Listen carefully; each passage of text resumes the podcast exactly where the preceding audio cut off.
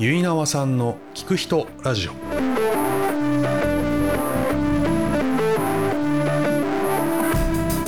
皆さんこんにちは。ゆいなわさんの聞く人ラジオのお時間です。え今回はさすらい中の豊福さんにお話を伺いました。え海外雑誌の編集者をされていた豊福さん。え以前オンラインでお話をしたことはあるんですがえ実際にお会いするのは初めてでした。そんな初対面ではありながらもさまざまなお話をしてくださいました。なんか好きなことってあり、なんか趣味とか？趣味夢中になることとか？今は、はい。柔術というお？はいはいものはを始めたんですよ。いはいはい一柔年術 OKOK 柔術っていろいろあるじゃないですか柔術もまあ、いわゆるブラジリアン柔術というあはいはいはいあの柔術ですね。はいはいなるほどあれを1年半ぐらい前ですかね。1年半はい。コロナの時に始めて、あそれは定期的にやってますーね。へはい。えそれって興味があった？なんかありましたね。ん。はい。はい。まあ、空手とか、まあ、その武術的なものとして、いわゆるマーシャルアーツと言われるもので、まあ、空手だったり、はい。まあ、日本のそういう剣道とか柔道とか、まあ、子供の頃から興味はあったんですけはいど、はちゃんとや、そういうものやったことなく、うんうんうん。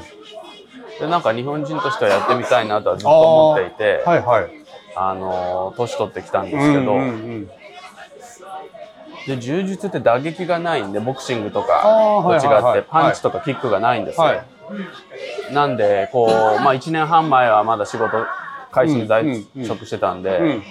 なんか急に顔がボコボコになってとか あばらを蹴られて折れるとかそういうことがないじゃないですか。打撃がないので。そうですよね。はい。まあ、もちろん怪我はしますけど格闘技であるので、ははいいでもまあちょっと始めてみようかなと思って始めて、はい。それをまあ定期的にやって今もやってる。やってますやってます、はい、どうですか？やってみてどうですか？あそれでも楽しいですね。楽しいですか？はい。何やるんですか？じゃあまあ1時間とかそういう時間があってそうです。その中で、まあ、稽古トレーニング。そうですそうです。インストラクターの先生がいて、はい。じゃあ今日はこのテクニックをしましょうって言ってあのデモンストレーションされて、はいで生徒の中でペアを作ってあーれ、あのはいはい。ペアを作られないとできないんで、はいはいはいはい。ペア作って、はい。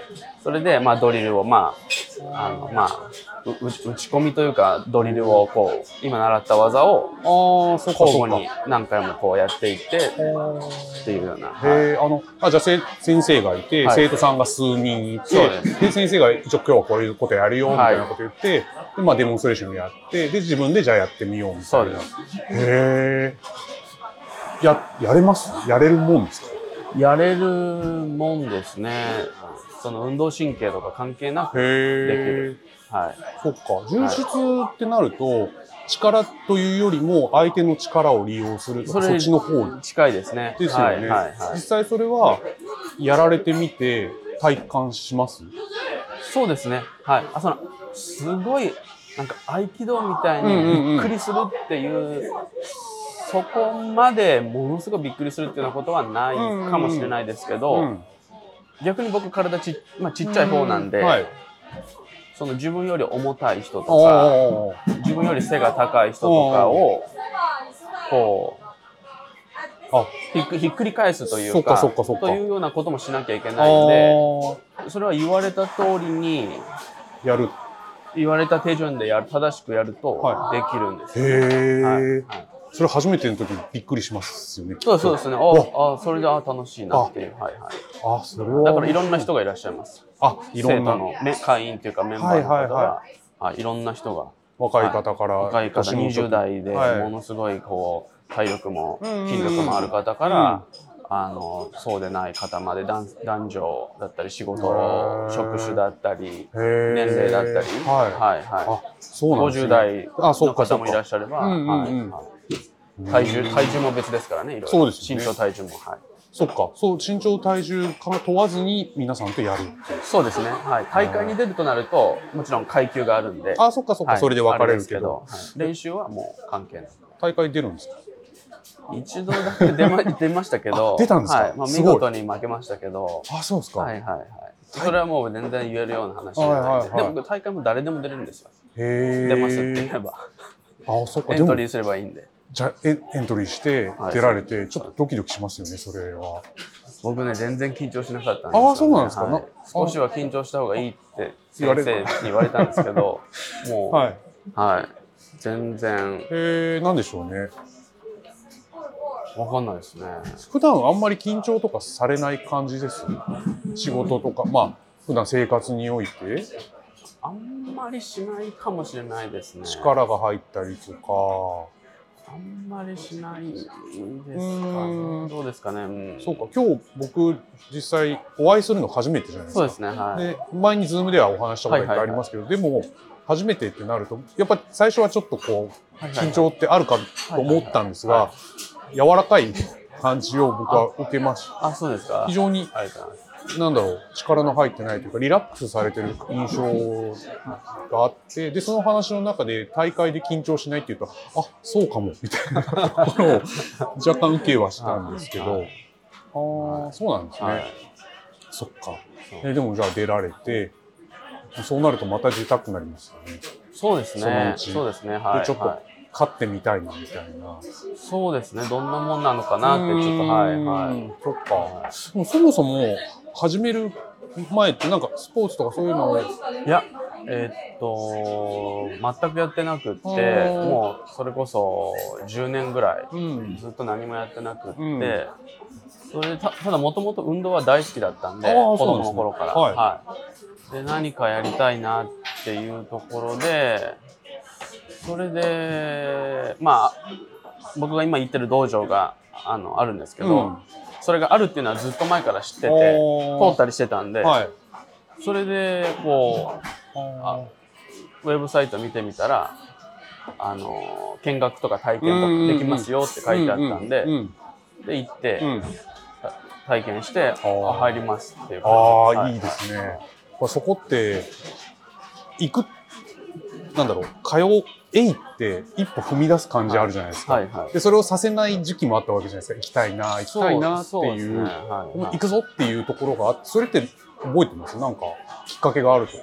うーんと、多分その一歩前の展開としては、柔術を始める1年ぐらい前に、うんジムに通い始めたんです。おおスポーツ、いわゆるスポーツジム。そうです。あのーウェイトをウェイトやるはいはいはいそれで1年ぐらい、あのー通って、はいそれで少しずつ体をあこー動く体を作ってうリハビリ的な、はいはいはいはい。ずっと何もしてなかったんで、うんうんうん少しずつ体も動くようにっていうかなってきて、それで行ってみようかなっていう、はいはい。そっかそっか。あ、じゃあちゃんと助走期間的なのそうですね、はあった上で。少しあったと思いますね。へえ、そっか。じゃあ今それで実際に始められて1年半っていうとなんかいい、いいですね。そうですね、はい。いいですね楽しいですね楽しいです。はそっか。で、次はちょっと、まあ、もしかしたら大会に出て勝つことがまあ一つあるかもしれないですけど、まあでも健康にもねい。、そうです。体も動くようになって、はいへそうですえ。そっか、それは、大会に出ない人ももうたくさんいらっしゃいますから、ああ、そっかそっかはいはい。。健康のために楽しみにってるっていう。はい。なるほど。ああ、面白い、いいですね。でもちょっと興興味的な、格闘技的なの興味あるんであ、すけど、そうなんですね。どっちかっていうと走ったりとか泳いだりもして、それの方が一人でやれる部分がああ、るから、そうですよまあ、そね。っちはそっちなんですけど、走るのとか、すごい忍耐力がいりそうですよね。一あ人で。ーそうですね、うんなんか、やってないと気持ち悪い状態みたいなところに行けばいいのかなみたいな。そこまで行行くまでが結構難しそうかもし。れないですね。そうですね。はいうんでやっぱり柔術とかと対人みたいなのもやっぱあるでしょうから、そうですね相手との関係性、はいなんだろうな、言葉ではないものじはいはい。ゃないですか。はいへえでもそれの面白さは絶対あると思うし、いいですね。素晴らしい。はい。そっか。で、今は、その、前のお仕事をされてて、前のお仕事がいろいろ、まあ、編集的なお仕事じゃないですか。で、お辞めになって、でこれからいろんなところにそうですね。行ってその紹介をしたいみたいな感じなんでしたっけ？えーっと、そうですね。日本の、うん。こう、ありのままの日常というか、はいはいはい。うん。まあ、今ちょうど本を、はいまあ、出版しようと、まあ、書いてるんですけど、うんうんうんうん。こう、まあ、もともと雑誌社に勤めていたので、こう雑誌、まあ、雑誌でも新聞でも、おまあ、テレビ番組でもですね、まあ、メディアっていうものを考えた時にこうテーマだったり、はい。その各媒体において求められてるものってあるじゃないですか、うんうん。月刊誌だったりうん。週刊誌だったり、うん。日刊だったり、はいでもニュースってなるテレビのニュースってなるとこう今、うん。速報とかありますよね、それぞれのこうニーズを満たしてると思うんですけど、はい。その僕が月刊誌の雑誌で日本各地飛び回って取材していく中でこうやっぱりテーマがあって取材、うん。出張に行ってるので、あのものすごい極端な言い方をするとテーマから外れているものは、記事にならないことってあるじゃないですか。あそうですね、うん。はい、でこう仕事していくうちに、うん。あのそういういわゆるストライクゾーンから外れてるかもしれないようなこうことに惹かれているなという気がしてて、うーん。うん。まあどうでもいいようなことなんですよね。うん、そういうなんか取材先の人がお裾分けしてくれるちょっとした話とか、はいはいはい。うん。はまあその取材先に向かう道中で見た風景とかはい。景色とか、取材の後ちょっと時間があったから寄った、まあ、寺で話しかけたり、うんはい。清掃掃除してる人がこんな面白いことを話してくれたとか、そういうこと、うん、そういうなんかちょっとあのどうでもいいようなこと、はいはいはい。うん、に興味があるというかどうでもいいかもしれないこと、それにだんだん気づき始めてきたってことなんですね。そうですね、へ特にこの3年ぐらいですか？4年ぐらい、いコロナに。なる、んまあ、前後ぐらいですね。うんでも海外も行けなかったので、えーそれ前は1年に1回ロンドンに本社の方に出張行ってたんですけど、うんはいそれもなくなったんで、はい。でこう静かに特にまああの国境がと閉まってたじゃないですか。そうですね。はい。なので結構静かに日本各地を旅することがああの、まあ、旅が許された時はできたりして、はいうん、それでこう気づきとしては、うん、仕事をしていない時もしくは締め切りに追われていない時、うんうんうんあ何時にもう駅に戻ってこの新幹線で戻らなきゃいけないとか、はい。うん、乗り継ぎがとか飛行機がとか、そういうものに追われていない時に結構あのーオープンになってあのちょっと遠回りしたり、うん、ちあょっとここでゆっくりしたり、あ。うん、別に行かなくてもいいかもしれないとこに寄ってみたりとか、うんまあ、釣りしてる僕釣りも好きなんで、うん。うんうん釣りしてるおじさんに話しかけてみたりはいはい。そういうことやってるとなんか何回かちょこちょこ面白い話が聞けたんですよ。うん、でもなんかうんそれがなんかどういうなんでしょうね。こうたわいもない話なんでこれを読んだらこういうスキルが身につくとうんか、うんうんううん。ん、あのそういうことでは全くなくって、うん。うん、なんか自分が面白いなって思うような話が普通の人から聞けたんですよね。はい。それって多分日本各地のいろんなところに眠っていると思っていて、うんやっぱり僕も含めて普通いわゆるですよ。うん。語弊を恐れずに言うと普通の人ってこう自分が持ってる知ってるような話とか自分が自分の生まれ育った町とか村のこと知ってるけどそれがもう当たり前だし、うん。別に人に話すことでもないと思ってることたくさんあると思うんですけど、はい。外から来たあ人にね。するとそうですよね。それ面白いと思ったりとか、はいあ知らなかった。ちょっと開眼したりとか、はい。そういう、うん、なんかそういうことがなんか今このなんか刻々と変わりゆく日本を生きる中で、うんうん。そういうものに目を向けたり耳を傾けたりするのが大事なんじゃないかなとう思って思ったんですよね。はい。はい、はい。そっか。でじゃあもうそっちをやろそうですね。それをやるには結構時間が必う要だなうん。と思って、はい。うん、こうなんせあの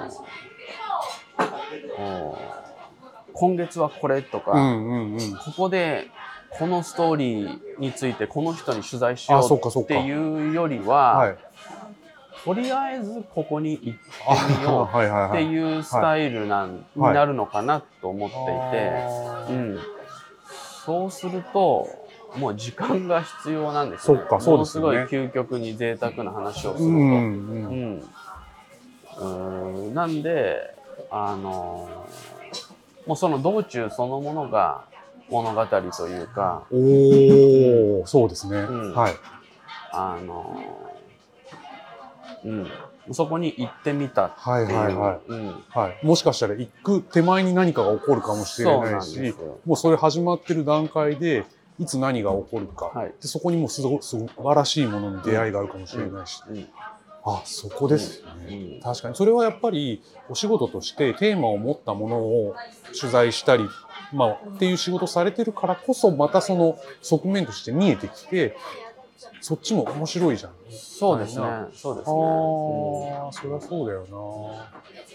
今はじゃあその実際本の準備書かれてるっていうはい。感じ？で、そういったようなお話をあ集めたみたいな。そうですね。へえーっと実はえっといくつはい。かここ2、3年三三年ぐらいですかね。うんうんでそういうエピソードというかに出くわしたんうんで、それはあのきちんとメモっていうはいか記録に取っていたものがあったんで、はい。それを今執筆していて、であのおまあそれだけでは一冊作るのはちょっとあのもうちょっと欲しいかなと思うんで、うんまあ近いうちに、えーもしかしたらその人たちにもう一回会いに、はい、会いに行くって言ってもその時は取材をしに行ったわけじゃなくあそうか。で会ったわけじゃなくて、ね。たまたま会ったりとか、ね。たまたま話しかけた人なんで、ちょっと会えるかわかんないんですけどあーそうですよね。ん。それか他のところを全く当てもないところに行ってみたりっていうか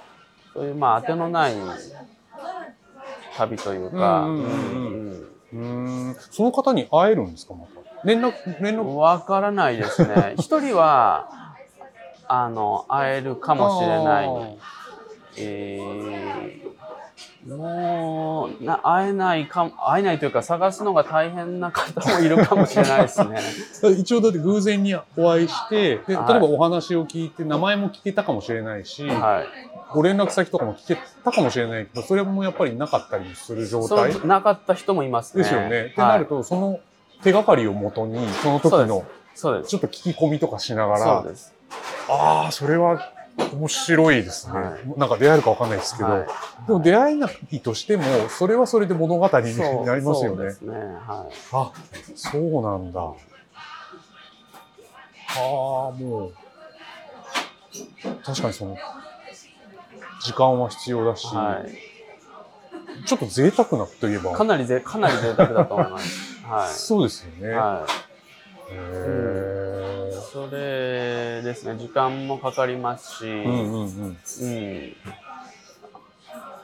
時間をかけて、うん、どうでもいいかもしれないことを綴るっていう、はい。うん、ただやっぱそういうものがなんかこう効率だったりこう利益性だったり、っていうものを全てにおいて追い求めるとそういうものが本当にないがしろにされてはい、いくのかなっうん、ていうこともなんかやっぱり東京に10年ちょっと住んでみて、まあ、日本人としてちょっと思うところもあり、うん。うん。まあ、自分で気づいたというか感じたのでじゃあもう自分でやらなきゃいけないなっていう。うんあそういうことですね。はもともとじゃあ、まあ、前職に入るきっかけもあるじゃないですか。はいもともと取材とかそういうのしたいっていうのがあったんですか？あいやそこまではないんですけどうんもともとはその雑誌「モノクロ」を見て、はい。あのもともとこう、えー国際関係学というか外交とかあ日米同盟とか、はいはいはいはい。軍事同盟とかそういうことをちょっと勉強してたんですよ。ああ、そうなんですね。それである時このもあの雑誌を見て、うん。あのそういう政治だったり、ん国際関係とかも取り扱っておきながらああ、そっか。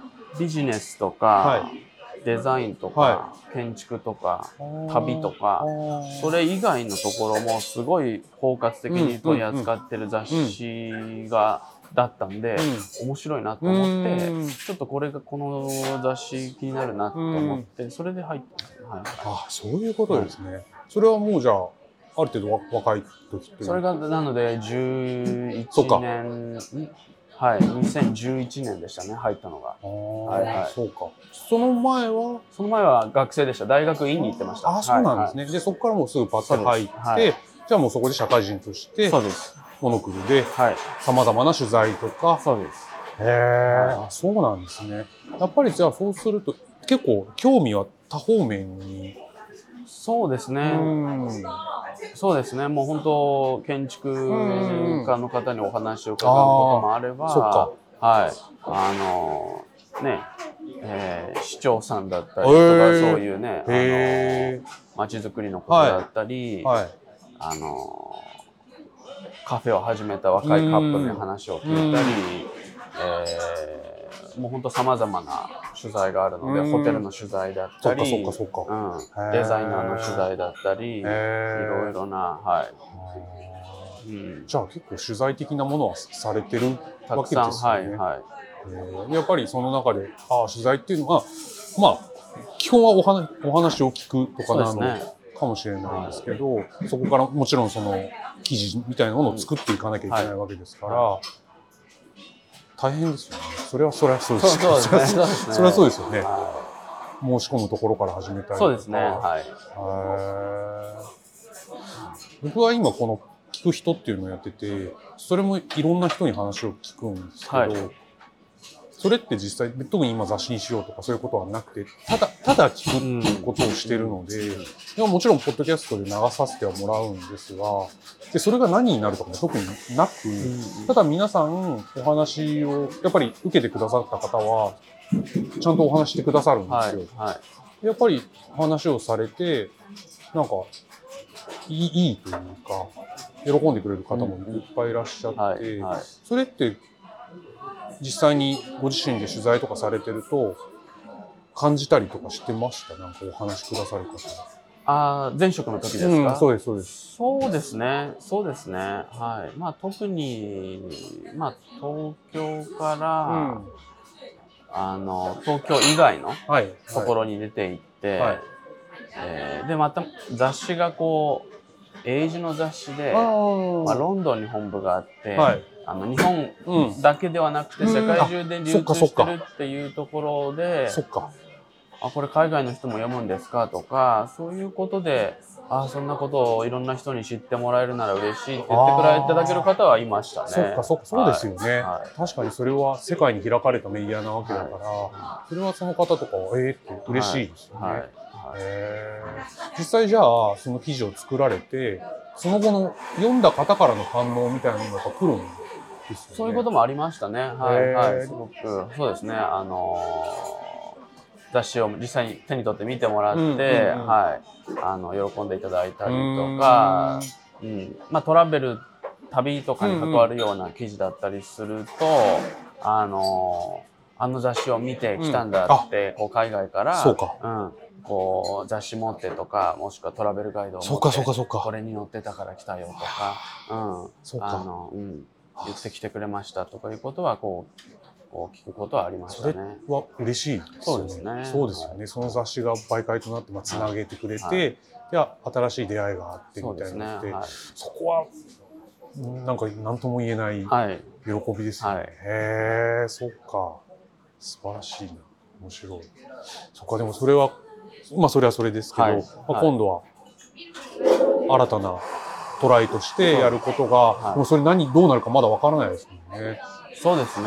そうですよね。はい。まあ、出すっていうような、まあ、ご準備とか、そういうのはもうできてたりとか。えーっと、まだ準備はできてはいないんですけうど、んまあ、とりあえず一冊目は自費で出そうと思っていて、うん、それで、まあ、小さな文庫本みたいなうん。フォーマットで、えーおそらく活字だけで、うん。文字だけへでー、あ、写真とかなデザインなく？はい。はい。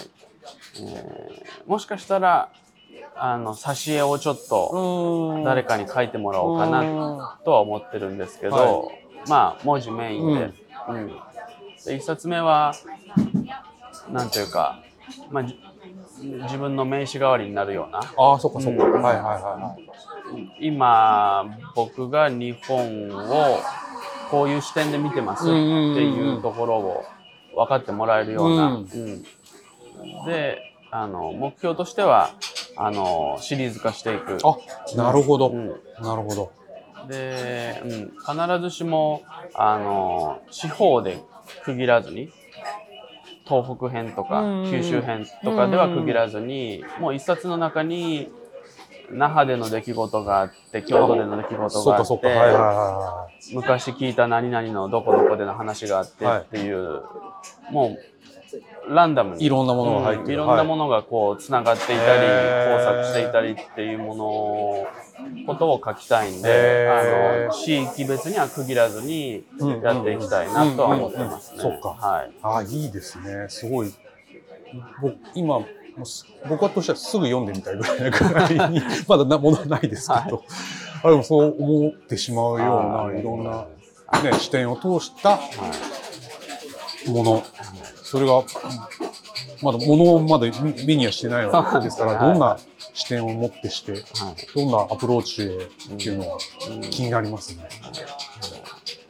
じゃあまあ、旅もこれから出て、そうですね。少しずつ出ていきたいなとは思ってますね。はい。はい。なんでしょうね、その面白いと感じる瞬間って、まあ僕とかも普通にせ普段生活したらとやっぱあるんですけど、やっぱりそれって、向こうからやってきたりとか、なんか、それもありますね。本当に本当に偶然も、あったりとか、うん。うん、あとは、なんでしょうね、ちょっと聞いうん、なんかみんながまじまじと同じものを見てるんですけど、そのものについて聞いてみたら、すごく面白いお話が聞けたとか、うん、うん、なんていうか、あの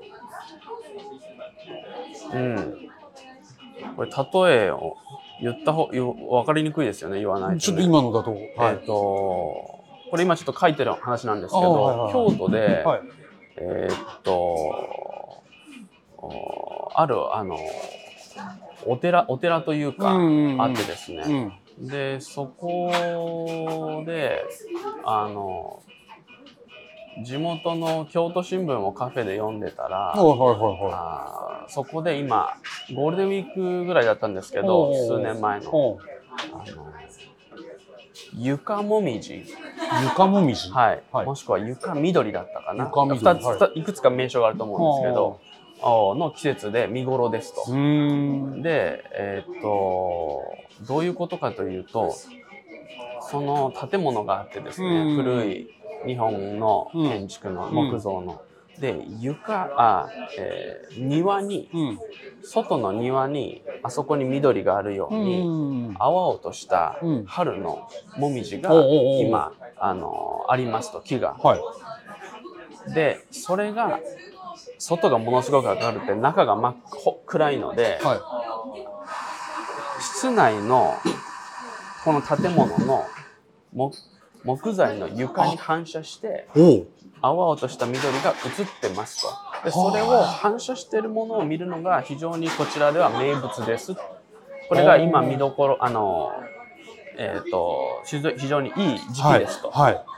あの鑑賞するに、はいはいはい。って書いてあったんで、はい。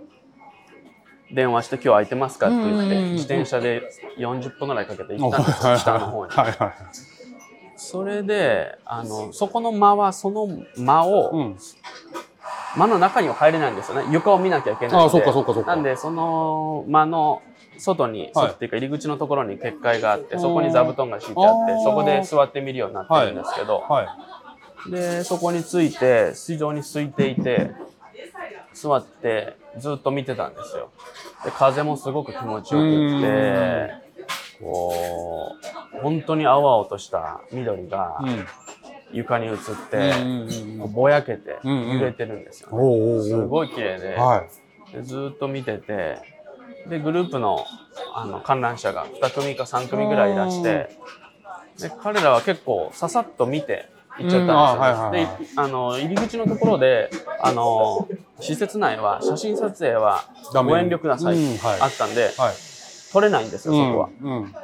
でも僕はそれをなんかもう本当に肉眼で見るのがすごい面白くって風で揺れててはいはいはい。音も聞こえるし風もここう感じられるしで見てるとこのあの基本的にこう照明がない暗い日本うん。のこう伝統的建築の室内の床に緑が映っててそその日外がすごく晴れてたんでうん。うんコントラストもあって。うんうんでグループの方々が見てこうあ撮ったら写真撮ったらいけないんだねって言って、はいはいはい。あこれあの写真なんかこうまあインターネットなのか新聞なのか、うん。あこれ見たやつこれ有名なやつだねってうん。言って、まあおのおの楽しまれてささっと回られたんですけど僕そこ40分ぐらい座ってたんです結構いましたね。結構いたんですよ、はいはいはい。ではずーっと眺めてたら床が気になってきたんですよ。あ、今度はうん。じーっと見てる中で、はいはいこれはい。はないんでこんなに綺麗に反射するんだろうと思ってはいはいニスかなんかを塗ってるんじゃないかなとかはいいろいろはいはい。はい思い始めてはい。で帰り際にあのそこの施設施設っていうか建物の方に、あれ床ってなんか塗ったりされてうんなんか秘密あるんですか？って聞いたら、うん。あのーだいぶ前に、まあ、100年ぐらいなのかかなり前にあの漆が塗られてると思いますと。ほー。であのもともと御所の建物だったらしいんですけど、はい。それが移築されてきて、はい。あのーここに今ありますと。うん、でえーっとそういうその昔の話を聞けてでもともとはこあのあそこに床があのそこの間の床にもみじが映ってることを私たちは知ってたんですけど、あの素通りの間だったんですよっておっしゃったんですよ。全く気にしてなかったと。ほあ映ってるるなと。はいはい。そういうもんだみたいなぐらいの、うんではいはいはい。他にあの狩野派の虎の障子とか他のあ。展示物もあってはい。他のものを見に行く場所だったんですねそこは。である時タクシーの運転手個人タクシーの運転手さんがいらして、はいはいはあの個人タクシーの観光の運転手さんがいらしてお客さんを観光客を連れてきて、うん。観光客を連れて上がってきて、うん。お客様にタクシーのお客さんにですねここが床もみじの間でございます。ってタクシーの運転手さんが案内したんですよ。へえあの建物の方は知らないけど。うん、全く無視してたのに。はいはい。それでそこの建物の方ははっと開眼してタクシーの運転手さんにはい。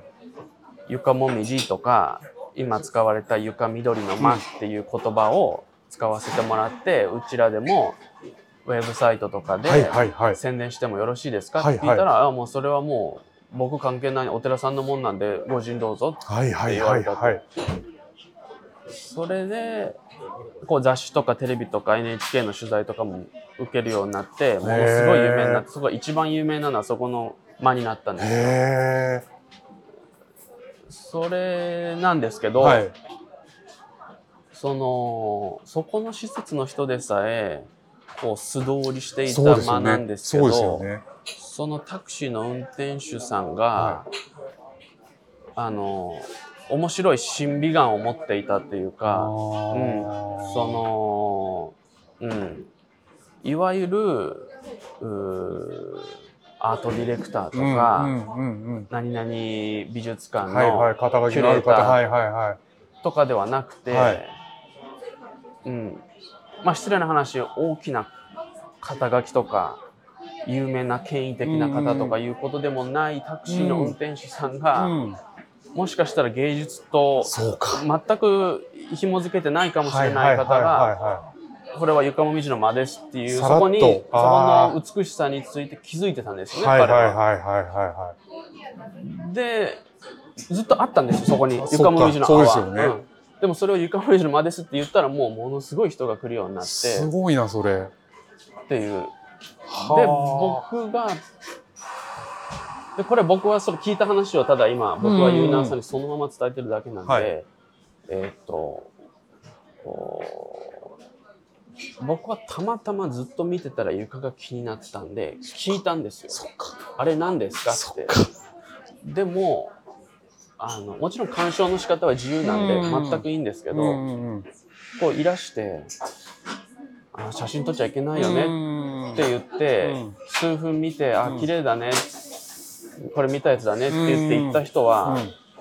この話を知らないかもしれない。あそうですね。はい。うん。っていうようなことが、いろんなところに眠ってるんだろうなあっていうのが、まあ、今一つの例え話。例えばその実際にあった話なんですけあすっごいど、よくわかりました。はい。そういう視点で、そのオープンに、なんでちょっとちょっと冒頭の方で言っていた、オープンになって、いろんなものに目を向けたり、うん。自分が知ってると思ってるものだったり、ん。分かってると思ってるものをもう一回聞いてみたり、もう一回見てみたり、他の人の視点うでん。同じものを見つめてみると、全然違うことがあるかもしれないなっていうふうに思っていて、そっかそっかそっか。うん。いやーちょっとそうですね。本当になんでこれもなんかそんなにすごい話じゃないんですけど、ううん。ん、でもなんかそういうそういう話、うん。あると思います、すごうん。くそっか。そうだわ。なあー面白い。ね普段例えば日々生活してる中にもそういうものってきっと眠ってるでしょうしたまたま気づいてないだけで、うん。あるところにはすごいストーリーが眠ってたりとか、ああそれはでも本当面白いな。楽しいでもそれ思うと楽しいですね。なんかそういうのってまだまだいっぱいいっぱいあるわけで、素晴らしいもの、はいはい。なんかすごいわ。あーその感じ。なんだろう今うまく言葉にできないですけど。そうかなんかみんな頑張って作ろう作ろうみたいな、うんまあ、さっき言った効率とか、はいはい。いいものをみんなに受けるものとか、なんかそういうのって今すごい追求されてたりとか、であるつ、まあ、作られたもの。じゃなくてちょっと視点をずらすとか変える、ちょっと床からものを見てみるとか、するだけでなんかあるよねっていう。あだからなんかすごくやっぱりさっきから感じてた自然な感じをお持ちなので自然体でいる感じといいますか力が抜けた、うんそういうのがももしかしたら大切なのかもしれないですね。40分そこを見続けるっていうのも、でも僕もちょっとしそうな気がするんですけど、はい。ずっと見てると気づいてくることやっぱりあるので、うん。ん？床が気になるぞみたいな、うん。なんだあれはみそうたいな。ですね。結構だからその辺の純粋な視点という子供のような、そうですね。そうそうそうですね。本当に純粋な。うん。で、それをね、聞きたいから聞いちゃうみたいな。そうですね。うん。うん。